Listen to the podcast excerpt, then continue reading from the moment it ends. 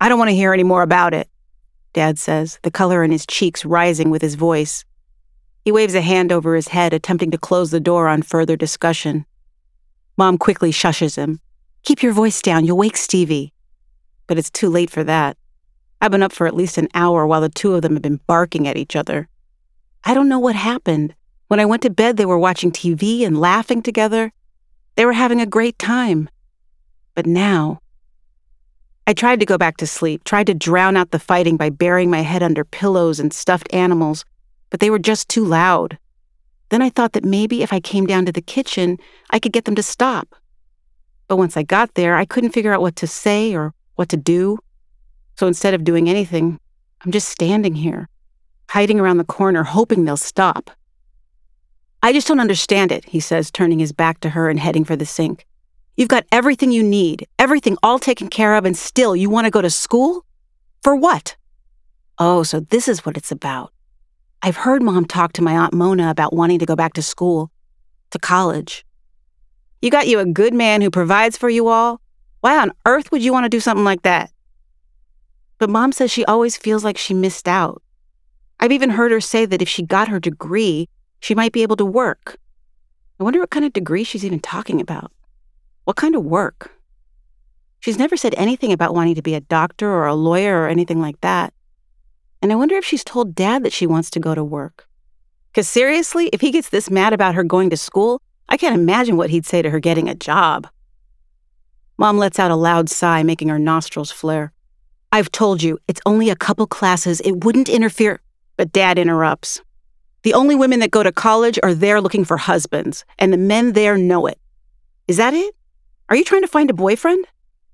A boyfriend? At school? What the heck is he talking about? Oh, Coop, you can't be that ridiculous. Mom says, joining him at the sink, but he turns his back to her and fills a glass with water from the tap. Heck, I go to work, make sure we're taken care of, and when I come home, well, I want a home. What's wrong with that? I go to work, you take care of the house. Mom says dad is old fashioned, but sometimes he just seems plain unfair to me.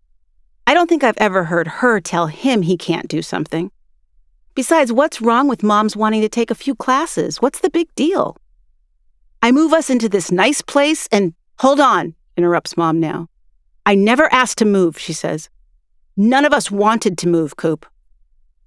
I know I didn't want to move. I loved my old house, my old room. My best friend was just across the street and my parents weren't fighting. Why are they fighting? Dad turns to mom and is about to say something to her when he spots me at the doorway. I guess I leaned a little too far into the kitchen. He doesn't say anything, but mom sees his eyes land on me and quickly whips around. Stevie! She makes a beeline for me, but snaps at him from over her shoulder. I told you you'd wake her. You must think I'm stupid, he mumbles. Then he turns to her again. I know what this is really about, Kitty. The only reason you want. This time, Mom waves a dismissive hand his way. Oh, what is wrong with you? She takes hold of my shoulders and leads me out of the room. Come on, Pumpkin. You need to get back to bed. As we exit, I turn and watch Dad simmer as he stares into his glass. I won't have it, he mutters. His face is red, and I swear I can hear his heavy breathing from all the way over here. Once we're in the living room, Mom stops to drag a manicured finger under the corner of her eye, but I still see the tears there. It looks like she's cried all her makeup away. I'm sorry you had to hear that, Stevie, but don't worry. Everything's okay. But it's not. I can see it's not.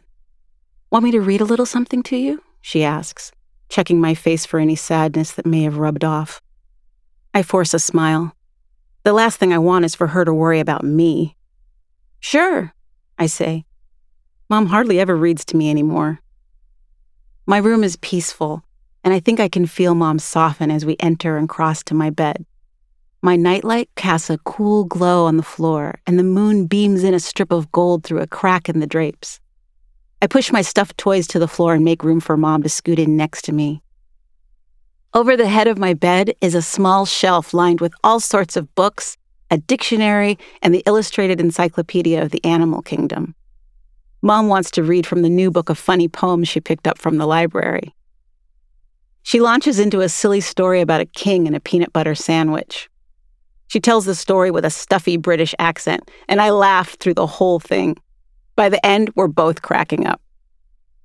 That was pretty good, she says when she's finished. I liked it, I say. It was funny. Another? Please. I pull my covers up to my chin and snuggle in close to her. Sleepiness creeps in and I surrender to it. So comfortable in my bed, my mom's voice gently coaxing me to sleep. It must be hours later when a nearby siren cuts through my dreams and startles me awake again. I remember the fight, mom crying, dad so angry. The room is dark and the entire apartment is silent. Mom has crawled under the covers next to me and is softly snoring. On my bedside table lay her wig and long false eyelashes. I rarely get to see the tight little curls of her natural hair or her face free of lipstick and butterfly lashes. Like this, she looks young. She looks so pretty. And like this, I think I can see my face in hers.